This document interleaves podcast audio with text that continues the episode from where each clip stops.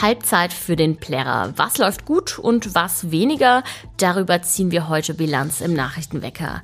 Außerdem dürfen Studentinnen und Studenten sich freuen. Die Vorlesungen finden endlich wieder in Präsenz statt. Ich bin Greta Brünster. Guten Morgen. Nachrichtenwecker, der News-Podcast der Augsburger Allgemeinen.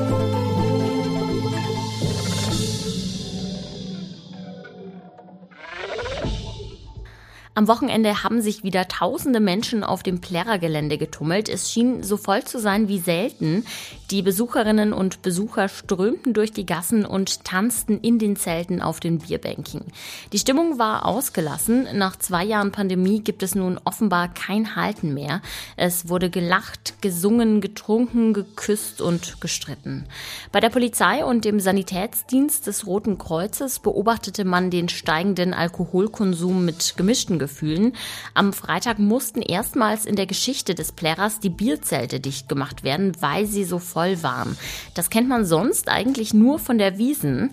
Die Einsatzkräfte wurden auch zu zahlreichen Prügeleien und Streitereien gerufen. In einigen Fällen mussten sie auch Betrunkene betreuen oder sogar in die Arrestzelle stecken. Alles in allem zeigten sich Polizei und Rettungskräfte aber zufrieden. Die meisten Besucherinnen und Besucher feierten friedlich und hielten sich an die Regeln und Anweisungen des Sicherheitspersonals.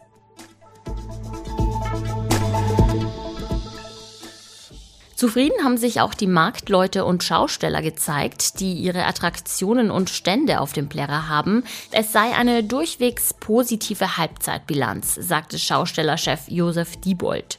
Er spricht sogar von einem Ausnahmeplärrer, was die Besucherzahlen angeht. Man sehe einfach, dass die Menschen Lust hätten, wieder einmal gesellig zusammenzukommen und zu feiern. Auch die Augsburger Duld war laut Angaben der Marktkaufleute gut besucht. Insbesondere freut die Ständebetreiber, dass Stammkundinnen und Stammkunden nach der langen Corona-Pause wiederkommen. Bislang war das Treiben auf dem Unicampus überschaubar, doch ab heute sollen wieder viele junge Menschen die Hörsäle, Bibliotheksräume und die Mensa füllen. Denn in dieser Woche starten an der Universität die Kurse wieder und zwar in Präsenz. Nach vier Semestern unter Corona-Bedingungen soll in diesem Semester das Campusleben wieder zurückkehren. Seit Anfang April gelten bereits keine Zugangsbeschränkungen mehr. Studentinnen und Studenten brauchen also keinen Impfausweis oder Testnachweis auf dem Campus.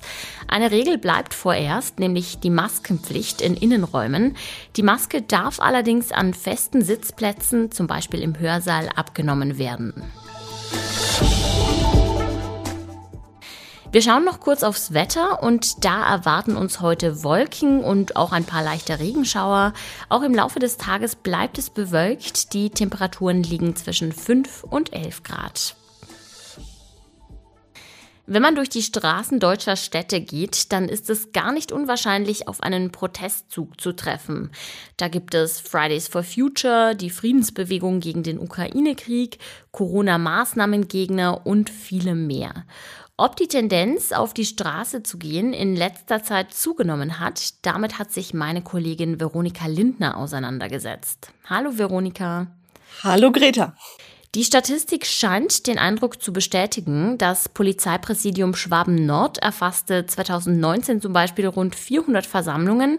2021 waren es fast 1200, also dreimal so viel. Welche Erklärungen gibt es denn dafür?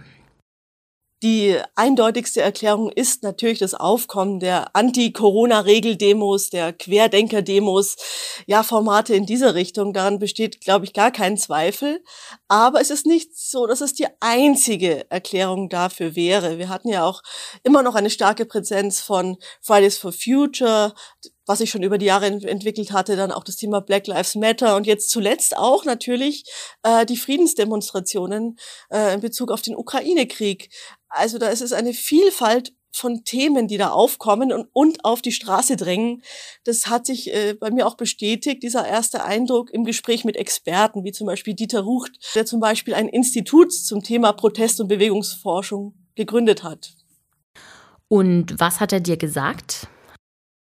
Er konnte mir zunächst einmal natürlich den Eindruck bestätigen, dass da was los ist auf den Straßen, dass sich da äh, mehr tut und ähm, vor allem auch, dass es sich um ein sehr buntes Feld handelt. Wir haben beobachten können, dass in den vergangenen Jahren auch einzelne Gruppen sich stärker und äh, laut gemacht haben, zum Beispiel die Hebammen, die protestiert haben, dann kamen auf einmal die Lastwagenfahrer auch auf. Also sehr viele kleine Interessensgruppen, die vielleicht ein bisschen auch diese Spaltung unserer Gesellschaft darstellen, aber andererseits doch auch irgendwie den Mut, in einer Demokratie auf die Straße zu gehen und für sein Thema einzustehen. Steckt den Menschen in Deutschland das Protestieren vielleicht auch einfach ein bisschen im Blut? Also man denke zum Beispiel an Luther, der seine Thesen an die Kirchentür nagelte, oder an die 68er-Bewegung. Ich glaube nicht, dass Deutschland das Protestland Nummer eins ist tatsächlich. Es gibt, gab immer wieder mal Hochzeiten, Höhepunkte, sicherlich die 68er-Bewegung, auf jeden Fall die Anti-Atomkraft-Bewegung. Ähm, da war immer wieder mal sehr viel los auf den Straßen, aber ich glaube nicht, dass Deutschland sich da so eine Vorreiterrolle erarbeitet hat. Wenn man zum Beispiel jetzt nach Frankreich blickt, äh, dieses Land gilt ja tatsächlich als das Streikland schlechthin. Und das, äh, man erinnert sich auch an die Gelbwesten-Proteste, die dort entstanden. Also ich würde sagen, Deutschland wird vielleicht unterschätzt in seinem Protestpotenzial. Es war doch immer mehr los, als man denkt. Aber es ist jetzt vielleicht nicht unbedingt der Leuchtturm in, in dieser Kategorie. Vermittelt öffentliches Protestieren vielleicht auch eine Art Hochgefühl? Also Oft finden Demos ja an Feiertagen oder Sonntagen statt.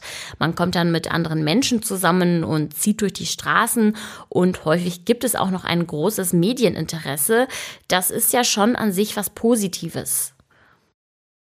Mit Sicherheit wird es als ein großes Gemeinschaftserlebnis wahrgenommen, was sich da auf den Straßen abspielt, vor allem von denjenigen, die da tatsächlich mitlaufen und teilnehmen sowas verbindet ungemein und auch wenn die Themen sich radikal teilweise unterscheiden, was aber tatsächlich alles so ein bisschen vereint, ist diese Atmosphäre, die so eine Demo schafft, äh, sichtbar zu werden, auch sich in den Medien wiederzuspiegeln und wiederzufinden und einfach auch in der Straße, einem der öffentlichsten Orte, äh, sich hörbar zu machen. Das vereint tatsächlich, glaube ich, ganz, ganz, ganz viele dieser Demonstrations Bewegungen.